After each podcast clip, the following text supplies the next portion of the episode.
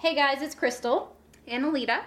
And on this episode of Girl, we need to talk about fiction. We wanted to do something special to reflect Memorial Day. At the time of this recording, Memorial Day is coming up, and we had a discussion on how we could honor and reflect, and we decided that we could discuss the movie We Were Soldiers. And not just the movie, but also the people portrayed in the movie and the stories related to them and the real life events that happened. We just thought it would be a way to honor people in the military and cover some events that actually happened. Mm-hmm. So, this will be a different episode. At times, it may get emotional because, again, we're talking about real people. We both have people in our lives who served or who are in service, and we want you to bear with us, but we really want to tell this story because and I shouldn't even say story. It's not fiction. It's real life. Mm-hmm. Now the movie takes a fictional. Right. You, you know what I'm saying. I think they were quoted. I think Hal Moore was quoted that it was like 60% accurate, and Galloway said maybe 80%. percent mm hmm So, of course, they're going to take liberties, liberties kind of in filming to to make it more dramatic, but they are showing events that happened. Yes. So, We Were Soldiers. It was a movie made in 2002, and it was based on the book We Were Soldiers Once and Young by Lieutenant General Hal Moore and reporter Joseph L. Galloway. The director was Randall Wallace. Now, I have to say that if I just happened upon this movie on TV, it wouldn't have piqued my interest. I'm really not into war movies, and military movies tend to hit my emotions really hard, so, a majority of the time, I steer clear of them. I also don't really know that I would have truly understood what was going on in the movie had I not had the story told to me previously. I just want to say I watched the movie a long time ago, and after reading all of your material and everything that you had researched and everything, I watched it again, and it had so much more meaning to me and I understood what was going on. Yeah. So I used to interview people for my blog on occasion, and I interviewed a Vietnam veteran once who began to tell me the story of the Battle of LZ X ray. And actually, we'll go into this a little bit more later, but there is a little bit of confusion. Um, the Battle of Ia Drang, I think, encompasses both the Battle of LZ X ray as well as the Battle of LZ Albany. Mm-hmm. So this veteran introduced me to the movie We Were Soldiers. Honestly, as gory as it is, and it is that. Yes. Please do not watch it with children. No. But this is one of my favorite military movies. Now, before I tell you about the battle, I want to have Crystal read part of the prologue of the book We Were Soldiers Once and Young. So we'll skip around on the prologue because it is a few pages and we don't want to do that to you. but I will read the line from Henry IV, Part 1, Act 2, Scene 3. In thy faint slumbers, I by thee have watched and heard thee murmur tales of iron wars. This story is about time and memories. The time was 1965, a different kind of year, a watershed year when one era was ending in America and another was beginning. We felt it then, in the many ways our lives changed so suddenly, so dramatically, and looking back on it from a quarter century gone, we are left in no doubt. It was the year America decided to directly intervene in the Byzantine affairs of the obscure and distant Vietnam. It was the year we went to war, in the broad traditional sense that we who went to war was all of us, all Americans, though in truth at that time the larger majority had little knowledge of, less interest in, and no great concern with what was beginning so far away. So the story is about the smaller, more tightly focused we of that sentence. The first American combat troops who boarded World War II era troop ships sailed to that little known place and fought the first major battle of a conflict that would drag on for 10 long years and come as near to destroying America as it did to destroying Vietnam. We were the children of the 1950s and John F. Kennedy's young stalwarts of the early 1960s. He told the world that Americans would pay any price, bear any burden, meet any hardship in the defense of freedom. We were the down payment on that costly contract, but the man who signed it was not there when we fulfilled his promise. John F. Kennedy waited for us on a hill in Arlington National Cemetery, and in time we came by the thousands to fill those slopes with our white marble markers and to ask on the murmur of the wind if that was truly the future he had envisioned for us. This story, then, is our testament and our tribute to 234 young Americans who died beside us during four days in Landing Zone X ray and Landing Zone Albany in the Valley of Death, 1965. That is more Americans than were killed in any regiment, North or South, at the Battle of Gettysburg, and far more than were killed in combat in the entire Persian Gulf War. Seventy more of our comrades died in the Ia Drang in desperate skirmishes before and after the big battles at X Ray and Albany. All the names, 305 of them, including one Air Force pilot, are engraved on the third panel to the right of the apex, panel 3 east, of the Vietnam Veterans Memorial in Washington, D.C., and on our hearts. This is also the story of the suffering of families whose lives were forever shattered by the death of a father, a son, a husband, a brother in that valley.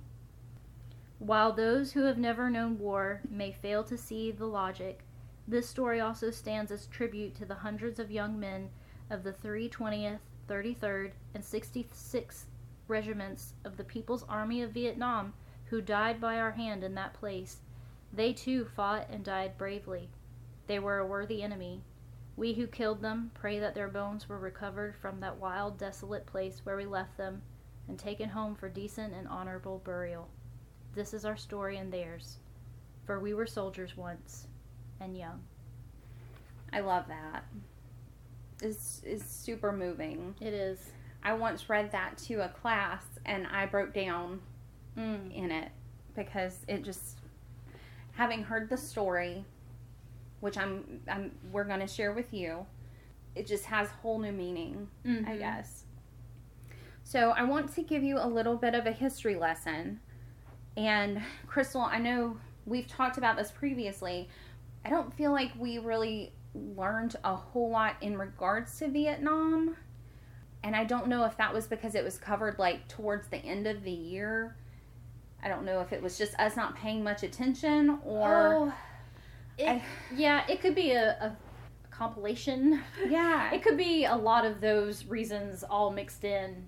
I think we learn so much about we learn so much about the revolution, civil war, World War One. Even that I feel like is a little skipped over. yeah, And World War Two is Especially. heavy. Yes. Uh, so when we get to these, when we get to Vietnam, when we when we get to Korea, when we get to the Persian Gulf, it's just I feel like we are at the end of the year in you know public education in high schools and that sort of thing. So I do feel like it's it's a mixture of okay we've we've made it to the end now we have to fast forward through all of this recent history and get you up to speed on what's happening now and then Yeah. also we were young we didn't really pay attention especially towards the end of the especially year. towards the end of the year and you know if you study this later i think it has again it has more meaning especially like you've interacted with veterans that ha- were actually there. Yeah, i mean that's powerful to actually have an eyewitness account of what happened and to do your research and to learn about it. And there there are so many reasons regarding why america got involved in the first place. It gets muddy and i was talking to you about this earlier. Ken burns did this amazing series on vietnam but there's so much. I mean you, you really have to pay attention and, and watch every episode because it goes into so much detail and so many underlying reasons and what happened in world war one and what happened in world war two and everything that brought us to that point in time to where the conflict started. Yeah. so. I will say this, and we'll talk a little bit about this later. Um, one of the most rewarding experiences that I've had was my first Vietnam veteran. I went to his house, Mm-hmm. and actually, his daughter had requested that I interview him, Mm-hmm. and he agreed to it. Mm-hmm. And so, when I showed up at their doorstep, his daughter greeted me at the door, and she was near about in tears. Mm-hmm. And she said, My dad has never talked about his experiences like this as he has preparing to interview with you. wow. And you guys, he had broken out slides. Oh he had, wow. He had photographs. He had like a whole slideshow for me. It was incredible. And we see that so many veterans of that conflict, Mhm. they don't talk about their experience because it was so harrowing. Yeah. So that is so extraordinary that he was able to open up not only to you but to his daughter to see the side of him. That's and and this was actually posted on my blog. So honestly, he was sharing with a multitude of people. right, right. So it was it was an incredible experience. So I want to give you a little bit of a history lesson. So with Vietnam, something to keep in mind, we already had a presence in Vietnam. We had advisors in Vietnam and they were going to aid the South Vietnamese in fighting communism. mm-hmm. But up until this battle, we had never actually had an American fought battle, like an official. official Right. American battle in Vietnam until Landing Zone X Ray. So I found when we were talking about this in 1963, President John F. Kennedy sent 16,000 military advisors to help the South Vietnamese army. The current government was overthrown, so there was no strong capitalist government in control of the South at that time. Mm-hmm. So, Landing Zone X Ray is when everything changed in regards to America and the Vietnam War. This would be America's real entrance into the Vietnam War. Now, the movie follows the lives of the soldiers leading up to their deployment, their arrival in Vietnam, and the battle that changed the lives of so many. The movie also does an incredible job of following the emotions of the wives that were left waiting at home. The Battle of Landing Zone X Ray, or LZX Ray, this was the first time that soldiers were actually trained on helicopters as well. They became the first air cavalry and then later first air mobile. So wherever they traveled, they went on helicopters. These guys were trained at Fort Benning, Georgia. The boys had to learn how to load and unload, how many men they could carry on a helicopter, etc. Something I never realized until speaking to the veteran that told me this story was that they never wanted a helicopter to actually land more than a second or two, and terrain made a difference, and weather made a difference in the helicopter's lifting abilities. Helicopters apparently do not do as well in warm weather. Oh, They actually lift better in cooler weather. I did not know that. And something also to keep in mind how many people you could load in the morning could change by the afternoon because of the weather. So this was like a completely new concept. It was. So- and so they had to learn all of this in Fort Benning. So just to keep it in perspective, this isn't that long ago. No. You think about having to learn this whole new concept in a short amount of time. I mean, it's not like they had an Mm-mm. endless amount of time to To learn, learn, all, all, of this. It just I feel like it just puts it in perspective. Like this was a new a new thing, new technology, new And in the movie, I really like the way that Mel Gibson, who plays Hal Moore, references it. He said, um, We're riding into battle, and this is our horse. Right, exactly. Talking about the helicopter. Lyndon B. Johnson decided to send the first air mobile into Vietnam.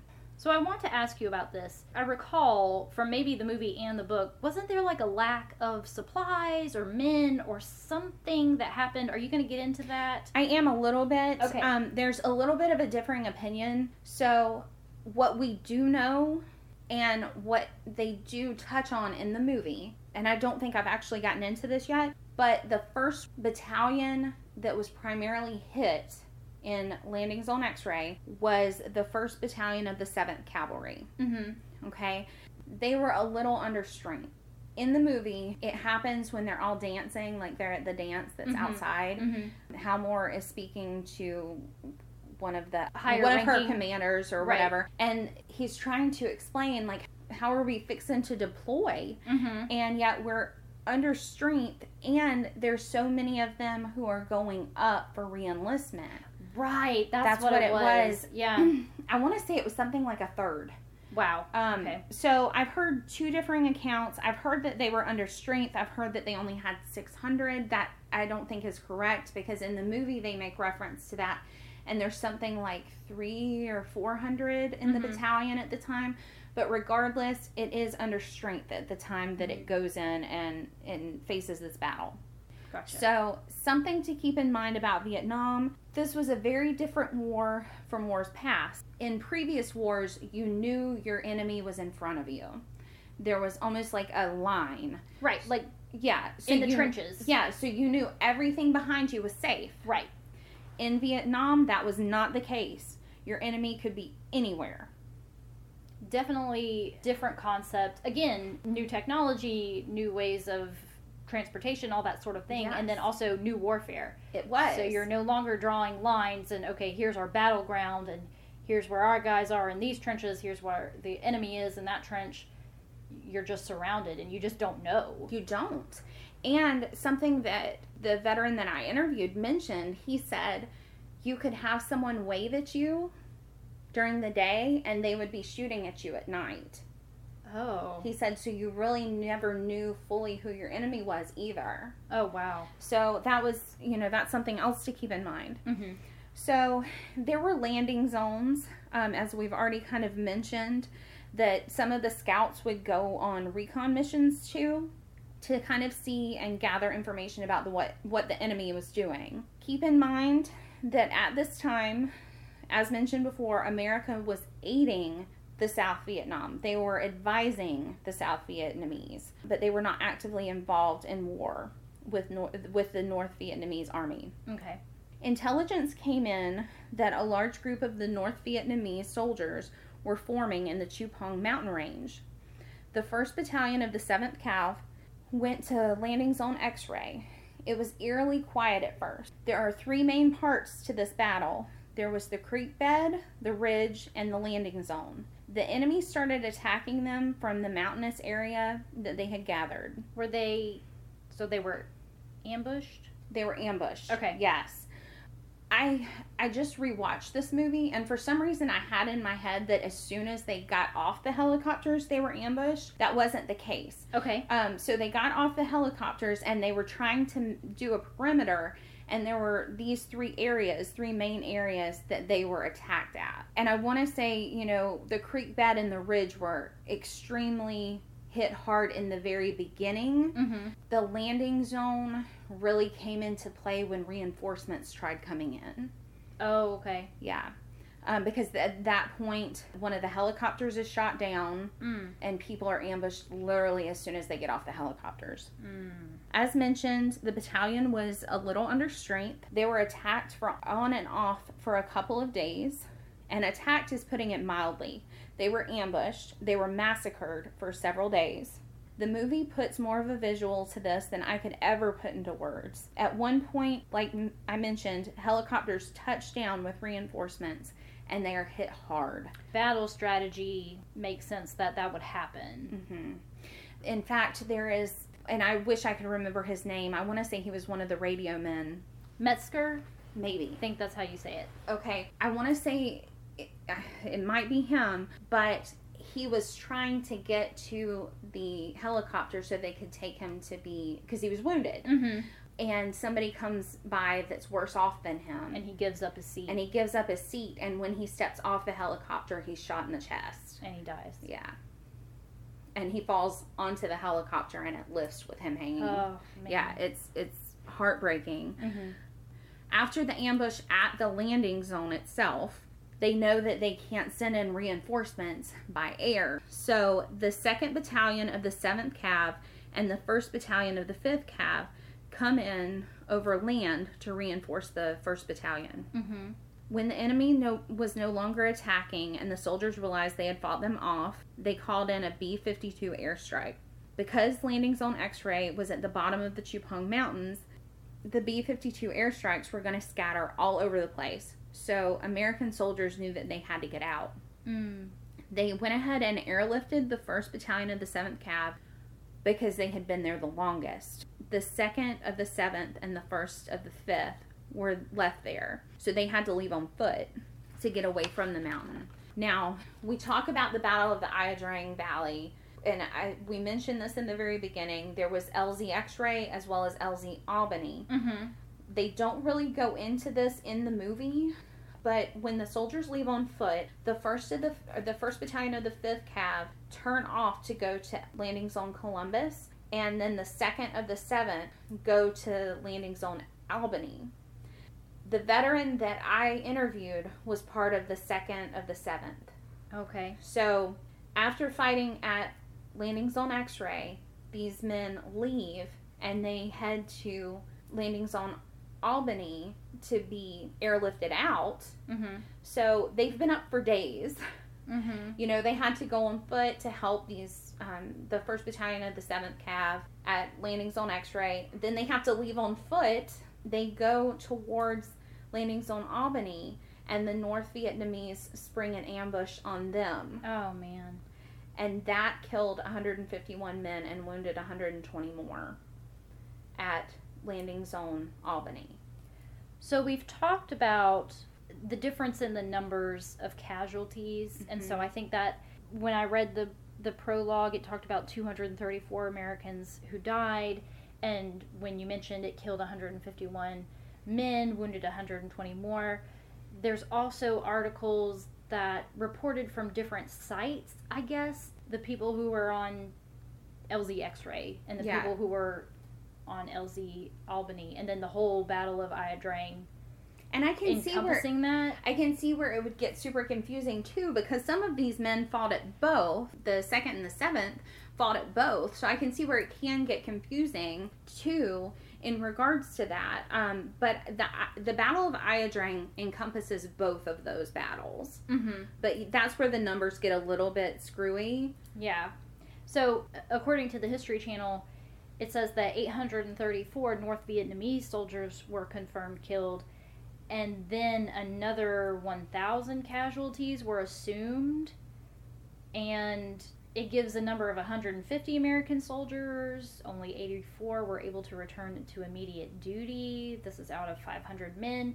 So, I mean, we do see different numbers uh, Throughout. in different reports. So that kind of shows where we're getting our differing numbers, you guys. Right.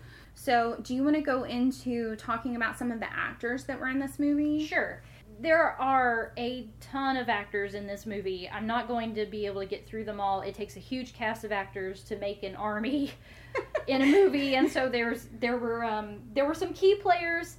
I'm not going to cover all of them. Plus, I believe you know the film is about telling the true story of the lives of the soldiers. So I feel like we're honoring those people. We're not honoring the actors that Yeah. portrayed them. But I do want to say from IMDb, it said that many of the wives, the supporting characters, the ones who Mhm. didn't really have speaking roles, they were actually military wives. Really? Yes. So I thought that was very interesting and very not thoughtful, but I love that they used them. yeah. In the film. hmm Yeah. So the lead role is Mel Gibson. He plays Lieutenant Colonel Hal Moore. I don't really think I need to go into depth with Mel. We all pretty much know him pre or post downhill spiral. so you know Mel Gibson. Sam Elliott plays Sergeant Major Basil Plumley. Old Iron Jaw. Listen, okay, so I do have to say this about old Sam Elliott. First of all, I love him. Secondly, he looks so incredibly different in this movie because he doesn't have his mustache. Yes, I, I have in my notes. You may not recognize him immediately without his mustache in this movie, but you'll know Sam Elliott once you hear him. Yes. And from IMDb, Jon Hamm said that to his credit, Sam Elliott, at 58 years old, participated in the boot camp training that the entire cast went through with no exemptions. Yes. So I think that's a testament to his portrayal of old Iron Jaw. Again, if you heard his voice, You know him. you know him. Yeah. He was in Roadhouse, The Big Lebowski. More recently, he was in A Star is Born and the TV show The Ranch. Another piece of information that I gleaned from IMDb said that Sam Elliott became very close to the real Plumley, and he spent so much time with him and got very close with him uh, when Sergeant Major Plumley passed away. Sam Elliott sat with his family at his funeral. Oh my goodness. Yeah. Yeah. So again, I think that's a testament to Sam Elliott's character. Madeleine Stowe plays Julie Moore. She was in Twelve Monkeys. She was in Last of the Mohicans. She was in that Western movie Bad Girls. You remember that movie? Mm-mm. It's a I bunch of, it was like a posse of cowgirls, and they, yeah. So anyway, I think you'd recognize it if you saw it. More recently, she was on the TV show Revenge. Okay. Yeah. Greg Kinnear plays Major Bruce Snake Campbell. Greg Kinnear, he was in Little Miss Sunshine, As Good as It Gets, Baby Mama. Uh, one of my favorites from a long time ago, Someone Like You with Ashley Judd and Hugh Jackman. You remember that movie? Mm-hmm. Chris Klein plays Second Lieutenant Jack Geoghegan Yes. from American. I mean, Chris Klein, you know him from American Pie. Keri Russell, she plays his wife. She was in August Rush. She was Felicity. She was in the movie Waitress, which was a really sweet, heartwarming movie. Barry Pepper plays Joe Galloway. Joe Galloway is the reporter that was in the thick of it. And the actor Barry Pepper, he was in the remake of True Grit. He was in Saving Private Ryan, The Green Mile. You'd recognize him if you saw him. So another piece of information that I came across: uh, the actor that portrays Lieutenant Colonel Nguyen Huu An is played by Vietnamese actor Duong Don. While researching him, I came across this news article that was published in the LA Times. I didn't get the actual LA Times article, but I did access the information from this site called the Globe and Mail. This was published in November of 2002. It said that Duong was labeled as a national traitor by Vietnam's Ministry of Culture and Information.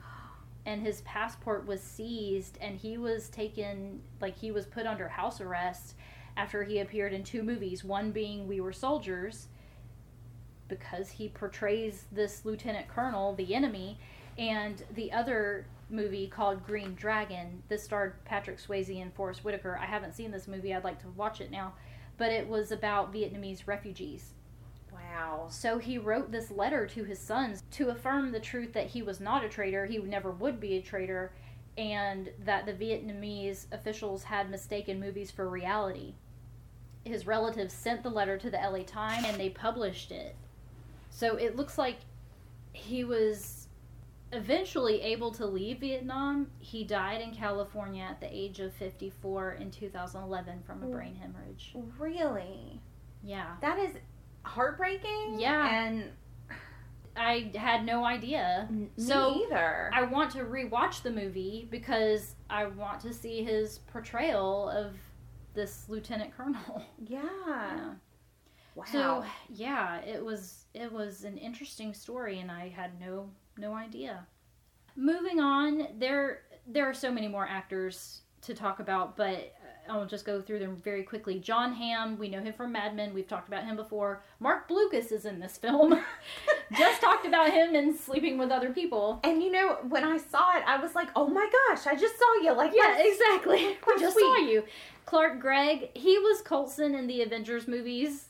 He's married to Jennifer Grey from Dirty Okay, Dancing. Yeah.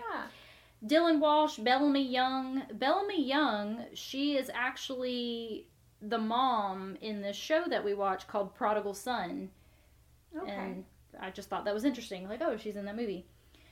So, some more information that I gleaned from IMDb regarding the movie itself. It was reported that the real Joe Galloway had a very emotional reaction to watching the movie in the theater and he had to step out because he said he lived it before. I can believe it. Yeah. It was also said that he could not bring himself to shake the hand of the actor who played Jimmy Nakayama The actor is Brian Tee. He plays Ethan Choi on Chicago Med. And I also gleaned that the film was shot chronologically, so the sequence in the movie is the sequence in which they shot. So Yeah. they go through the boot camp, they go through that training, and then the battle scenes were shot last.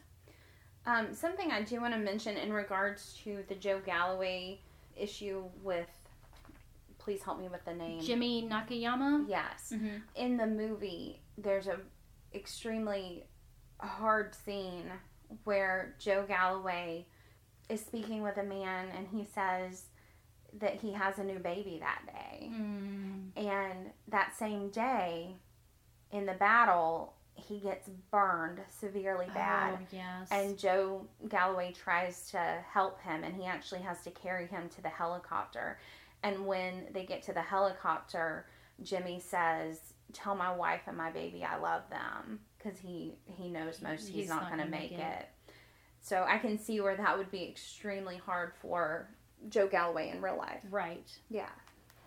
I also read that Moore and Galloway went back to Vietnam after the war and they did meet with An so they could research their book and have a clearer perspective on the battle strategy of the North Vietnamese army. And Moore did explain, he said that there was no bitterness between them, that they had a mutual respect as soldiers. I, I love that, Yeah. actually. And I just, we'll talk about this A little later. bit later on, yeah. yeah, we'll talk about what I'm feeling right now. so, So I want to talk about some of the notable scenes, or some of the scenes I guess that really struck me. I love that they show the intellect of Hal Moore. You really see this when he is. It's prior to them deploying, mhm. but he's researching and reading up on Dien Bien Phu, which I probably butchered that, you guys. I'm Southern, I don't speak Vietnamese, but that Hey. was but I've said, don't make fun of people who mispronounce things because that means they read them first, okay? So very true. you were reading that. it and you were researching it, so I love that. yeah, don't make fun of people who mispronounce things because that means they read them. They didn't hear them. So, if you've never heard of this battle, it actually is portrayed in the very beginning of the movie. Basically, French soldiers are ambushed by the Vietnamese, and I mean, it's an extremely gory scene. mm-hmm. So, Hal Moore is reading up on this battle, and he finds out that his battalion is going to be 1st Battalion of the 7th Cav, Mm-hmm. which was Custer's, Custer's battalion. yes. Okay. And so you kind of see him pause when he hears this mm-hmm. because there's almost like, oh, this is a little bit cursed. right. So you see him reading up on Dien Bien Phu as well as Custer's Last Stand. Mm-hmm. And he's trying to prepare himself for the mentality of the warfare Mm-hmm. of the North Vietnamese army. And I love that they that they show that because I think Hal Moore is an extremely intelligent man. Mm-hmm. and I, I just love that it was portrayed in the movie. Definitely. Now, there were several sections that I loved in this movie, and I don't want to give everything away, but I loved the character Snake Shit. And one of the best camera slash special effects that I saw in this movie was when he returns to the base camp after a long day of flying into landing zone X ray. Um, you know, first bringing in reinforcements.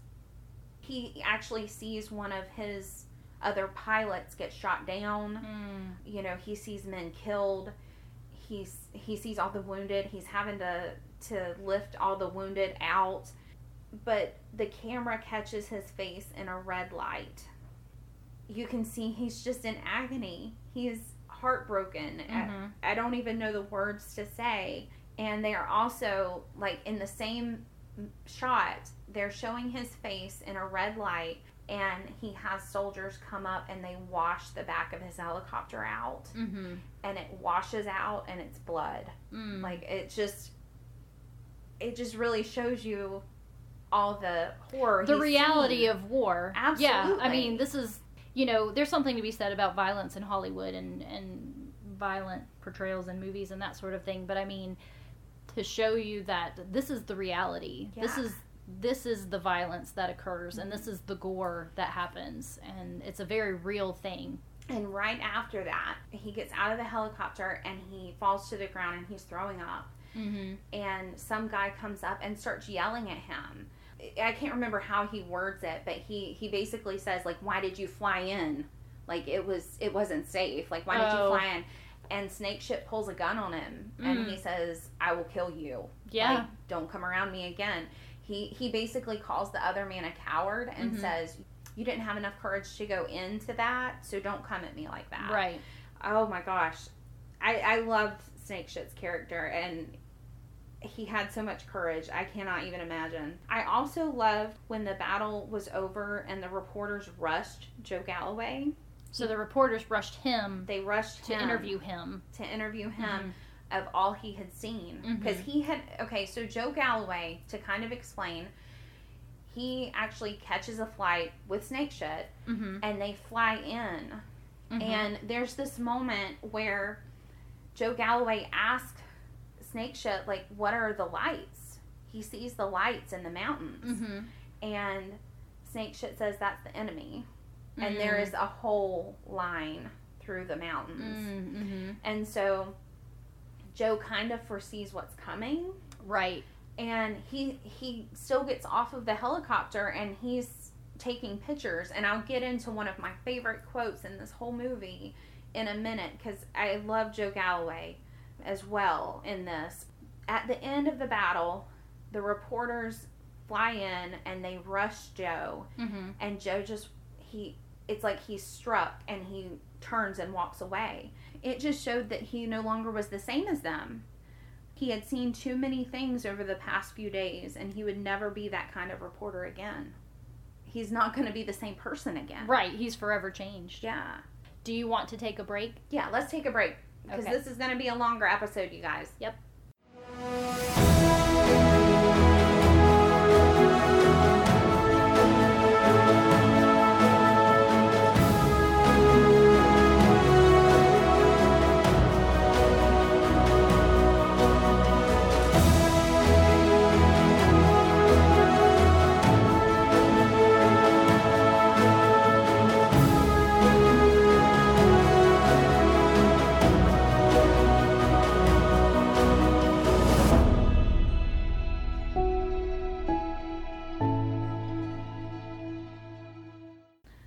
Guys. So, some of our favorite quotes in We Were Soldiers. So, Jack Geoghegan Mhm. says, I know God has a plan for me. I just hope it is to help orphans, not make any. Mm. He had talked about in his conversation with Hal Moore in the chapel. I don't know that it says that he is like a missionary, but he had been in a foreign country and helped orphans. I seem to recall something like that. Yeah, and so that's where this quote was derived. Mm-hmm. In that same scene, Hal Moore is praying with Jack. And he, in the prayer, he says, Ignore their heathen prayers and help us to blow those little bastards straight to hell. I just. Yeah. I understand. Like, Yes, you, it just it was it was comical in right. the, in the face of Just a touch of, Yeah. of comedy in, Yeah. in such serious Matters. material. Comical, but then it's also like you know the other side is It's is doing the thinking the same same, thing, Yeah. exactly. This was a little bit of comedy though because Jack had just had a, a baby girl born. right, he And was so in a how- very serious, Yeah, Hal Moore was trying to lighten the situation. lighten the situation in the chapel, but I just thought that was that was cute. Yeah. I loved, loved, loved Hal Moore's speech before the battalion left for Vietnam.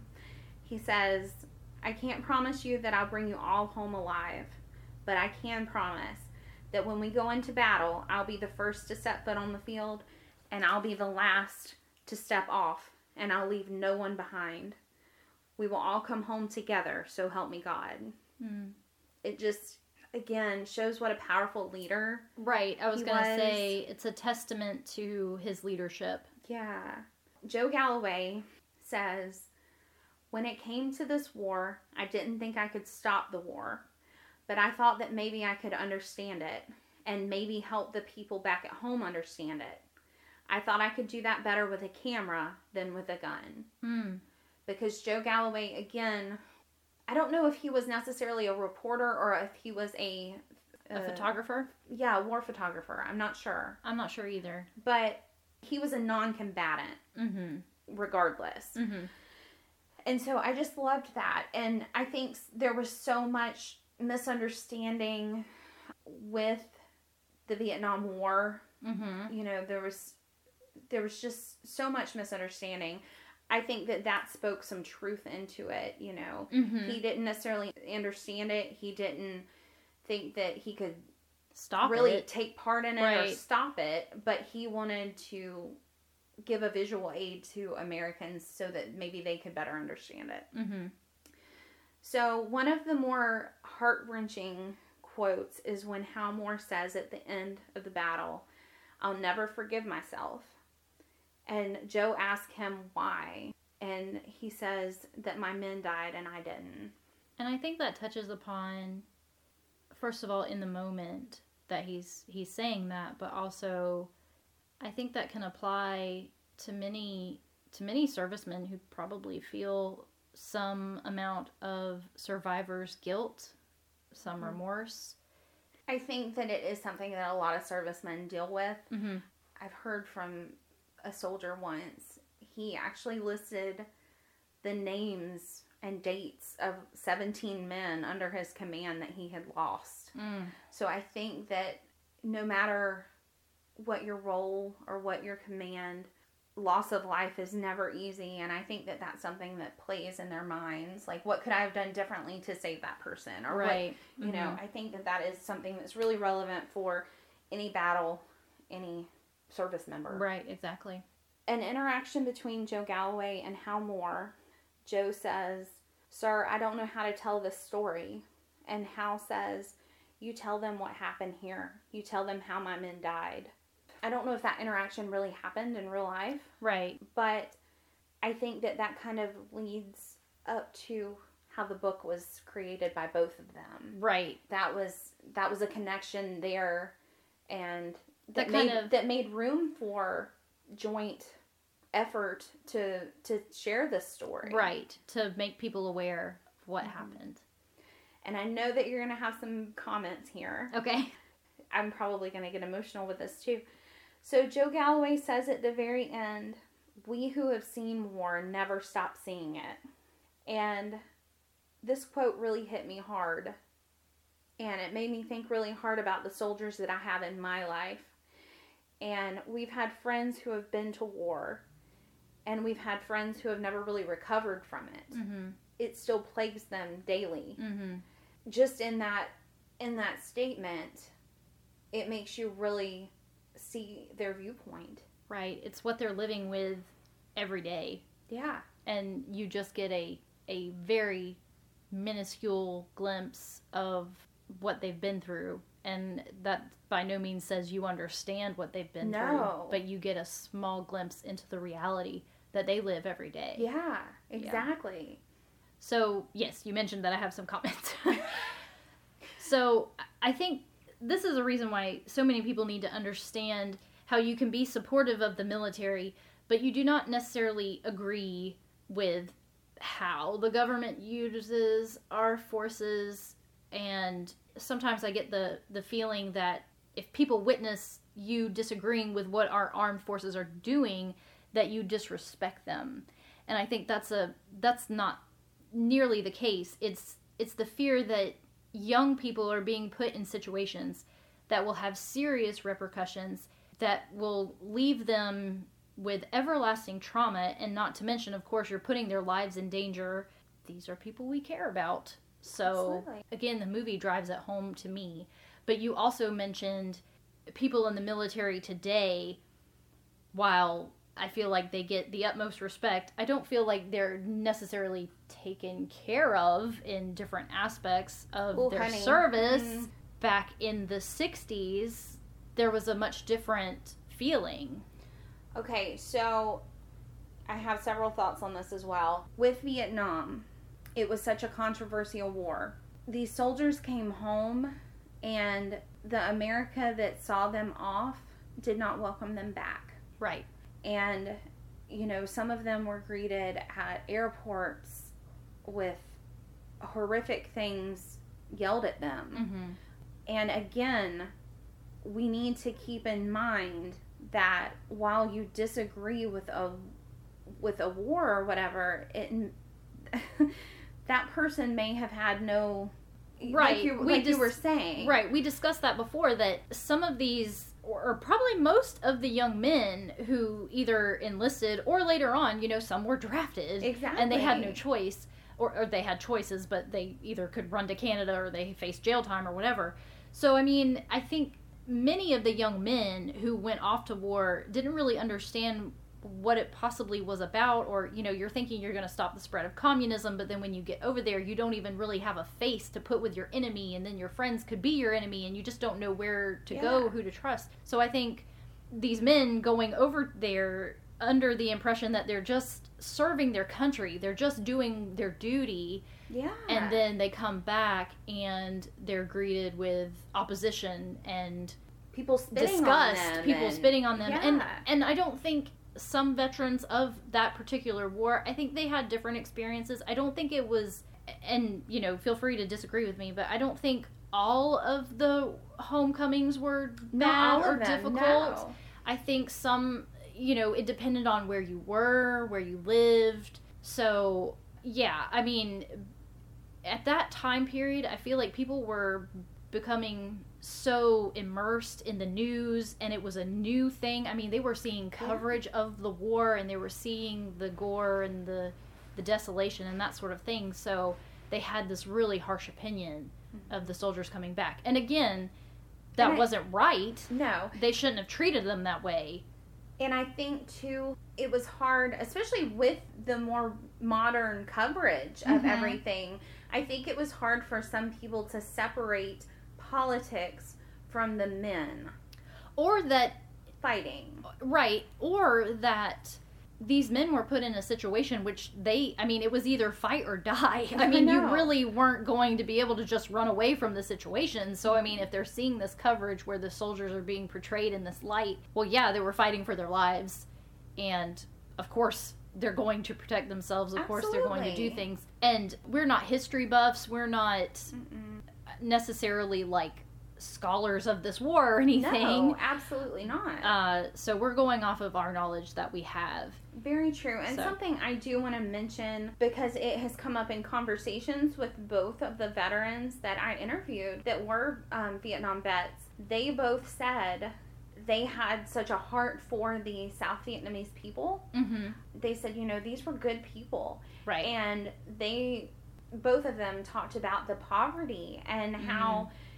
They, they had no idea what to do either because they had people coming into their villages saying basically align with us or we're going to kill your family exactly. and then the next day another group might come in you know Right. so these people were very torn and both veterans said you know they just wanted to raise their families Right. and it just was heartbreaking but also something i do want to mention in reference to something that you had said was both these veterans made comments that they fought in the war but later on it was like and they were glad for their service to Right, our country exactly. but they also said you know is it something they really understood no Right. and that's something that I think is really important. But not the veteran that I spoke to about the Ia Drang Valley, but the other one, he had been part of a base camp in Vietnam that had been under siege. And Mhm. they were under heavy siege for three months. Mhm. And they had been told by the U.S. government hold your position, hold this base at all cost. And then three months later, they were told you can abandon it. Leave it. So And what was think- the point? Right. And what was the point of the loss of all of those men? Right. So I think even Vietnam veterans who fought in battles still kind of wonder like, what was it all for? what was it for exactly? yeah so i think i think that that's something really important to state in this in this podcast Yes, something we were discussing earlier. There was a scene in the movie 1917, which just came out uh, very recently, and it's mentioned, you know, oh, you saved, you saved a unit today, but they may be sent off tomorrow to to a battle, or you know, whatever the higher ups decide, and it just really hit you. This this person went through all of this to just be told that and i think learning about these things give you a better perspective and understanding of how muddy the water is and how you can serve your country you can protect freedom and do what you think is right but it gets into a gray area where you have conflicting issues i guess? I don't know. Yeah. And especially like i i really feel like sometimes hindsight right is when it really hits home. So, something super important that I want to tell you guys about this movie. I would have missed it. You can appreciate the moment in this movie, I think, but to actually understand what is really happening, I will almost cry every time I see this scene. Mhm. It just breaks my heart. So, there's a very special part in this movie where Julie Moore sees a taxi cab come to her neighbor. She goes over after the taxi cab leaves and she finds that the taxi driver had actually taken a Western Union telegram and delivered it to the wife of a soldier, notifying her of his death. A telegram from a taxi driver. Later, the taxi driver pulls up into Julie's house. She literally falls down in horror, thinking the worst, thinking her husband has died. mm. And when she finally makes her way to the door, the taxi driver asks her to help him with finding an address. to deliver to, To deliver, deliver another, another telegram notice. yeah And she understandably screams at him. And he quietly says, I don't like this job, ma'am. I'm just trying to do it. And she takes the notice from him and says that she'll deliver it. And she asks him that any more death notices be delivered to her so that she can hand them out. mm-hmm. So as she's walking to deliver the telegram, her friend, which is played by Keri Russell, Mm-hmm. joins her along the way, and they deliver the telegram to a newly widowed military spouse. And later they walk back to Julie's house, and Keri Russell says to her, You know, if there's more tomorrow, let me know and I'll go with you. Mm-hmm. And they walk up, and on the steps is a whole stack. Mm. So during this scene, Julie Moore says the army wasn't ready. And they weren't, you guys. Again, they had not been prepared for the sheer number of casualties that would take place at this battle. so to note this was actually how it was done Yes. Julie Moore is hugely important. She grieved with the widows who lost their husbands and the children who had lost their fathers. She attended the funerals of the men who were killed under her husband's command. I cannot imagine having to deal with that. But she took that role on oh yeah because she did not want just a taxi cab service to deliver these death notices right in real life, due to her persistence and the shining example that she set, and her complaints to the Pentagon, within weeks the Army had a new process for casualty notification. There would be one uniformed officer accompanied by a chaplain to go and notify the families. She was instrumental in getting more attention focused on the Army family. Miss Moore's legacy still lives on, and there is now an award in her honor. The Julia Compton Moore Award recognizes the civilian spouses of soldiers for their extraordinary contributions to the United States Army. So I think in watching the movie, that scene will hit home a lot harder now mm-hmm. because I cannot imagine my husband going off to war and the military notifying me of his death by sending a cab driver Right. With a notice.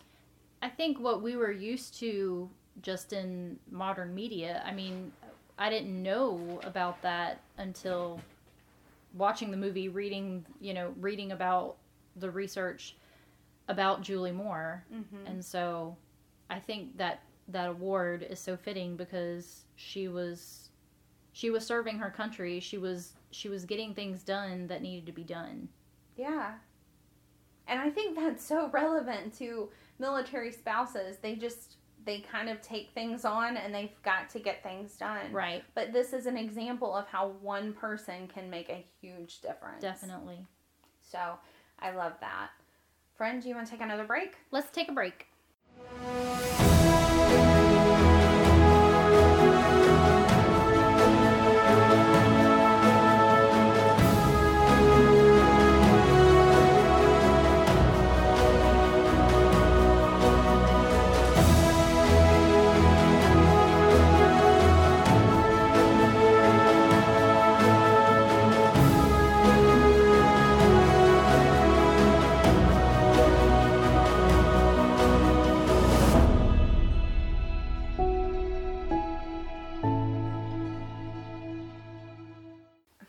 We are back. Okay.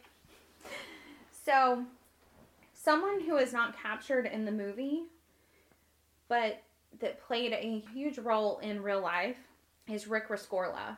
And he's actually on the cover of We Were Soldiers Once and Young, that Mhm. the book.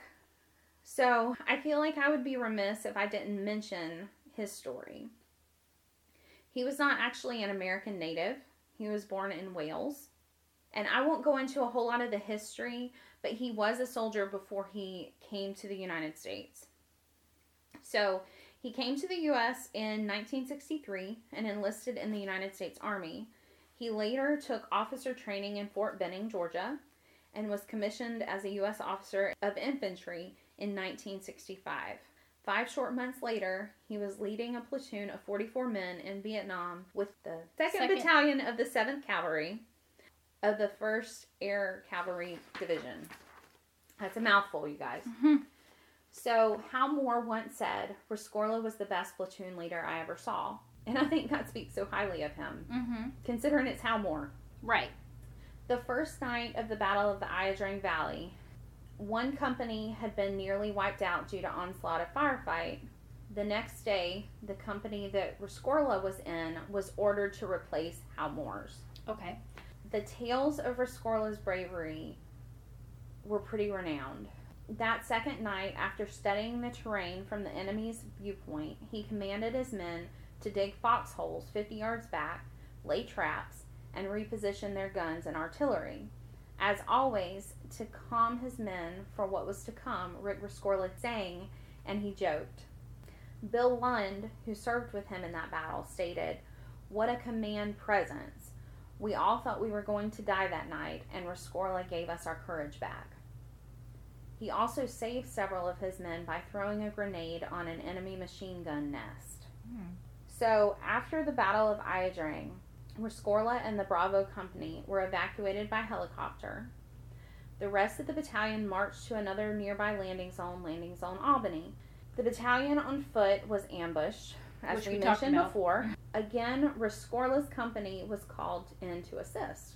Only two helicopters made it through enemy fire as they were trying to land, and Rescorla's pilot was wounded as they were descending, and Rescorla and his men had to jump the remaining 10 feet Mm. while the enemy was shooting at them. Oh wow. So, Lieutenant Larry Gwin said, I saw Rick Rescorla come swaggering into our lines with a smile on his face, an M79 on his shoulder, his M16 in one hand, saying, Good, good, good. I hope they hit us with everything they've got tonight. We'll wipe them up. His spirit was catching. The enemy must have thought an entire battalion was coming to help us because of all of our screaming and yelling. So he really empowered the men that Yeah. he served with. It sounds like he never let on that he was scared or worried. Mm-mm. Yeah. So I was particularly moved while researching um, Rick Rescorla that he was extremely calm in the midst of battle. he was already well versed in combat. As I mentioned, he was also a soldier prior to moving to the U.S. And like I said, he sang to his men to help calm them. So, an article that I read on Rick Rescorla, the author says, When I started interviewing these veterans of my regiment decades later, I was struck by the emotions Rescorla's men still felt for him. Something that I want to note with Rick Rescorla, and this really goes into play with what we said earlier about men in command or service members who lose people underneath them. Mm-hmm. So, an article states Rick died a little bit with every guy who died under his command. After Vietnam, Rick Rescorla left the Army service and joined the National Guard.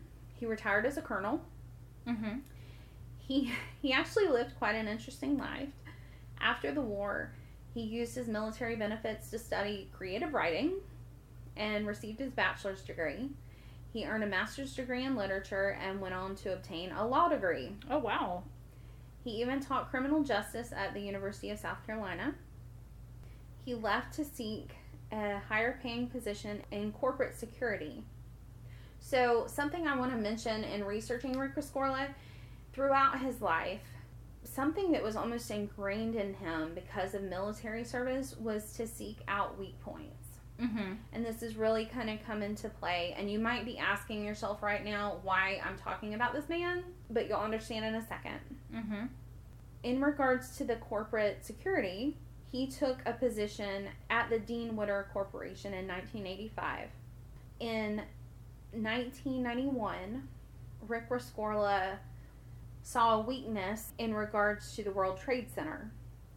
He knew the importance of the World Trade Center and he knew it had become an icon of power in the American economy. He surveyed the building and found that the basement near a support column would weaken the building if a truck bomb were to go off. It could bring the whole complex down. Okay, give me just one. Okay, So- hold on a second. Let me. Can we, can we back up? Yes. Okay, so this is in 1991. Yes. He's working at the World Trade Center With the Dean Witter. Corporation, which is security. Yes. And like you said, it's ingrained in him to find weak spots. So he found in the basement a weak spot with the near a support column that Near would actually column. bring the complex down. if a truck bomb were to go off. Yes. Okay. So he warned the port authority.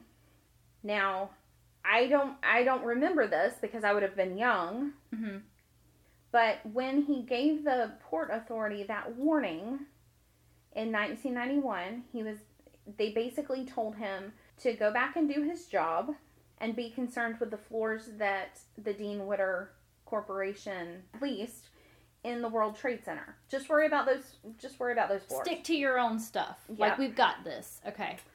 So on February 26, 1993, again, I would have been, We were young. yeah, we were young. Yeah, we were. I honestly, I had no idea, and that's terrible. Like, I'm sure at that time, probably saw something in the news. We were kids, little, It would have went over our heads. went over our heads. Um, So on February 26, 1993, Islamic terrorists parked a rental truck in the basement that had a homemade chemical bomb inside. Later, the company he worked for received a quarter of a billion dollars because he had warned the Port Authority and they had failed to take the warning seriously. so what was that? Do you know why? Because I mean, like he had gone to them with a serious security, and they and they disregarded it.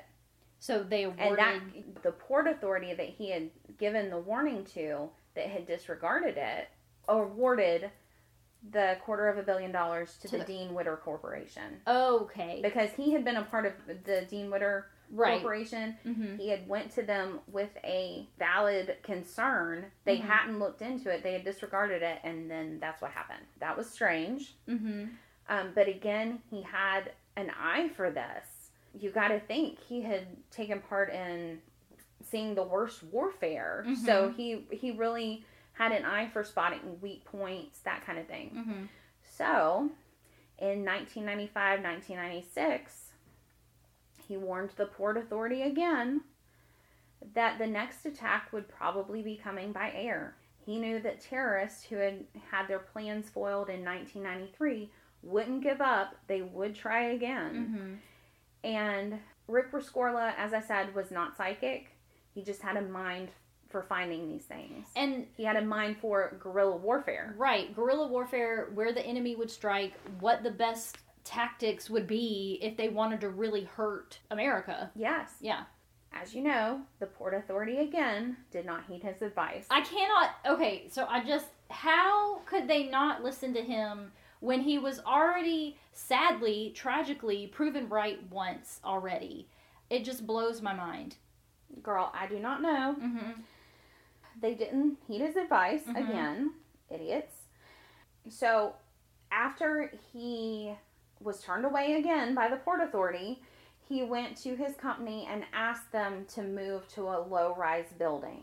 So was this low-rise Like, did he mean outside? He wanted to get out of the World Trade he Center. He wanted to get out of the World Trade Center because he foresaw something coming. Right. There was nothing that they could be done. They had a lease that was in effect until 2005. Mm. So, after being told this, he decided it was in his hands to get his people prepared in case of an attack. He made them drill and practice safe evacuations frequently. He prepared for power outage by having stair lighting and generators installed. He assigned people to oversee office and floor evacuations. He made the workers participate in the buddy system. Now, in an article that I read, you know, he was, as we do, Mm-hmm. you know, with all like drills, Right. whether it be in school, when we were in high school or whatever, Mm-hmm. we take them as, with a grain of salt. So I'm sure he took some flack for doing this. Oh yeah, I'm sure you know people half-heartedly paid Or- attention, participated. Okay, I'll do this, but Mm-hmm. when are we ever really going to need this? Exactly. Mhm. And while I'm sure it became a nuisance at times, the people became accustomed to these drills and it became ingrained in them. Mm-hmm. When the North Tower was hit at 8:45 a.m. on September 11th, 2001, the Port Authority instructed everyone in the South Tower to stay put, and this infuriates me. Yes. They told them there was no danger. Mm. Rescorla retorted with, Piss off, you son of a bitch. Mm, yeah. Everything above where that plane hit is going to collapse and it's going to take the whole building with it. I'm getting my people the f- out of here. That's what he said. That's what he said. The workers were ready. Rick Rescorla implemented his evacuation plan as he had done in Vietnam. He sang songs to keep the people calm in crisis. 2,700 people followed his commands that day. 2,700 people are still alive today because of Rick Rescorla. I'm getting a little choked up. Yeah. Only six people in the Dean Witter Morgan Stanley Corporation lost their lives that day. Rick Rescorla was one of them. As a trained soldier and a trained leader, he could not leave one of one of his men behind. Three were missing, and he and two assistants went back in to look for them. Unfortunately, the building collapsed before they were able to get out. Whew. We told you guys it was going to get emotional. Okay, so even though he was British by birth, Rick Rescorla is a true American hero. And so I wanted to mention we we took a trip to New York City this past year and there was a section where it talked it it went through everything about Rick Rescorla Yeah. and being there there are no words Mm. I mean, personally, friend, you know, had you not went through the interviewing process and, and talked to the people that you did, I would have never known about this man who saved all of these people. Now I'm getting choked up. but um, I mean, what a he truly was a hero. I feel like people throw that word around so much, but he truly was. He went back in to get the people that I know. It was like he was a hero in Vietnam. You know, not only did he fight and have soldiers under him in Landing Zone X ray to try to pro- provide relief for Hal Moore's battalion, right. but he also ended up having to go in and assist after fighting for a couple of days at Landing Zone X ray. He had to go in and assist in Landing Zone Albany too. So he was a hero not only in Vietnam, but you see that throughout his lifetime. Right. And in He died saving people. yeah, Literally, that was what happened. Uh, so there are two things that I thought about that I was like, ah, I should have mentioned in regards to the movie. So I'm gonna have to get off of Rick Rescorla, go back to the movie for a second. Another scene that I want to mention in the movie was they call I can't remember if it was at the ridge or the creek bed, but they were at one of the two and they call in for an airstrike Mm-hmm. like or for missiles to be launched or whatever. And so they give the coordinates and it's dropped just at that time and it lights up the sky for Mhm. just a second and you see the enemy right there. Oh. And it will like literally make your stomach drop. Right, and throughout throughout this recording of this episode, I've get I've gotten chills. I don't know how many times. Yeah, that is a that is stomach drop scene. Like, Absolutely. you just think, oh shit. Yeah, cuz they Yeah. were that close. Yeah. Um, something else that I want to mention was that Hal Moore did not go home. His men did not go home right after that battle. Right. It wasn't like okay, we've just went through this harrowing experience, Yeah. and let's oh, go home. let's all go home. No, it, that's not how it happened. He continued to lead those men for 235 more days before he went home. Chills again. That's I just, I cannot I imagine. I could not fathom that. No. No. So, we hope our listeners have learned something. We hope that, honestly, I hope I didn't offend anybody because that would not be my intention. But again, we wanted to do this in reflection of Memorial Day. It's a special day, it's a day of remembrance, and we wanted to share with you guys our rudimentary knowledge. I mean, like I said, we are in no way experts on the subject, but we, We wanted, wanted- to share. we especially want to honor our service members. Exactly. and this was our way of doing it and Yeah. i and i hope that y'all have learned something So thank a service member. Remember those those people in your life mm-hmm. and if you want to help or think about ways that you can be a part of the process, there are so many different resources out there. You can always email us, message us if you have any questions on, you know, oh, I'd like to help, I'd like to donate money, or I'd like to do something. There are so many different options out and there. organizations that assist veterans Yes. Thanks for listening, guys.